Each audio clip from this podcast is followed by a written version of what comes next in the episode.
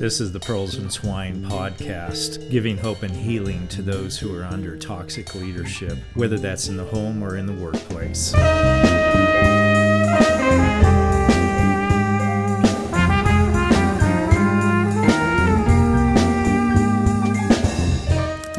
number of years ago, I taught in an African country, and I had a student there that I ran across just recently once again and after he had been serving in a Christian organization there under a toxic leader. Uh, I want to tell you his story. When we first started talking, he said, In this world we go through trouble. Our God will never crush us. We may be pressed down, but not crushed. Despite all he had gone through under a toxic leader, Connie preached the gospel to me. The leader of the international organization for which he worked fired him after he confronted corrupt ministry practices. As a ministry in Africa to refugee children, there was much good being done to raise up the devastated youth, providing training, equipment, and capital to create businesses. The laws of the land did not allow refugees to seek employment outside the refugee camp, and the organization was doing some creative problem solving to provide opportunities for employment that was legal. Connie was a project coordinator, in part overseeing supplier bids for equipment needs. When the supplies, like computers and peripherals, were delivered, he also went through the packages to make sure everything matched what was paid for. That is where Connie ran into trouble. When a shipment arrived in 2019, Connie was surprised to see computer equipment that did not match the specifications of the bids they received. The computers were worth much less than what the ministry paid. Connie said the organization could not accept the equipment for his attempt to be financially accountable and to provide quality help to the refugees, he was confronted by the national director. A meeting was called that included the supplier. When Connie would not back down, the director shouted at him in anger. He told him that he had made a mistake and to check it again. Connie checked again, and it was very clear that the bid did not fit the equipment received. Connie explained it was likely someone was involved with the supplier. Sometimes suppliers will give 10% to someone inside the organization to bribe them purchase from the company.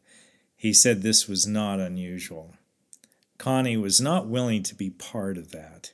He would not allow them to steal from the stakeholders. But leaving the organization was problematic. In a poverty torn nation, there were few jobs, and to leave could be financially devastating to his young family. When it happened a second time in 2021, Connie was not given that choice. His employment contract was ended. Connie was encouraged by fellow employees, beneficiaries of the ministry, and friends to fight the firing. He certainly had grounds for writing to the organization's main office and complaining of the clearly toxic environment he was enduring. Connie said, All things happen for the good, and God is in control. He explained that he knew that God would take care of him. He was not suffering for doing wrong, as Peter wrote in 1 Peter 4:16. If anyone suffers as a Christian, let him not be ashamed, but let him glorify God in that name. And in verse 19 it says, Therefore let those who suffer according to God's will entrust their souls to a faithful Creator while doing good. Connie said that some saw his suffering as punishment, but he knew God would make a way. In those difficult times, not knowing how he would put food on the table and care for his wife and his new baby, Connie found solace in the biblical books of Daniel and Esther. He saw all the stories of people trying to do something bad and evil, but God was working all things together for the good of those who love him. Scripture was pouring from his lips as he shared the help he found in God's grace. Connie was learning that he couldn't put faith and hope in a job. He said, I need to stay grounded like a tree planted by water. It won't wither, I will bear fruit in season. Following being let go, Connie received word that those left behind in the organization that the leader had been confronted for financial mismanagement and sexual impropriety with minor girls. He was fired. Recently, Connie was contract, contacted by a project coordinator for the ministry and was asked to meet with him. He ended up meeting with the coordinator and a consultant who began by apologizing for the horrific treatment he had received. Connie welcomed the vindication. They then proceeded to ask how the organization could be fixed. I asked if it was an exit interview of sorts, and Connie replied, Yes, it was a bit like that, just way too late. Connie hopes they will investigate and take steps to root out the corruption.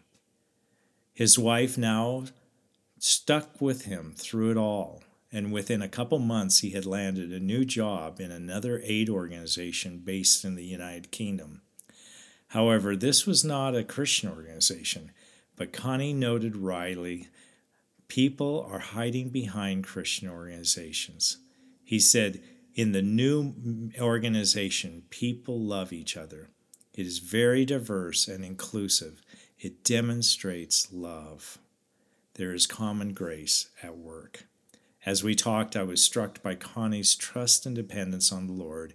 It was evident that he had been deeply hurt by the organization's leader and others, but that despite the fears he had about losing a coveted job, Connie was unwilling to leave his integrity at the church doors taking that kind of risk, not going along with financial mismanagement to save your job, would be crazy, but only by the world's standards. But Connie does not live by the world's standards. He was willing to put his head on the chopping block that Christ might be glorified in his life.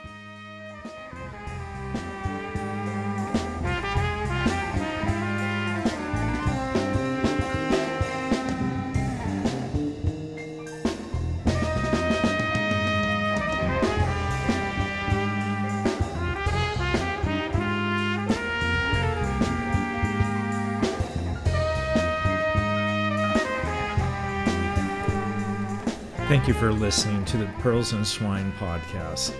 We seek to bring hope and healing to those under toxic leadership, whether in the home, the church, or the workplace. If you find our podcasts and blogs helpful, consider giving to the costs of production. My name is Kelly Dainert, and I produce the podcast. The music you heard is called Finally, a song I wrote a number of years ago. It is performed by Mingoli, an African ensemble from Malawi.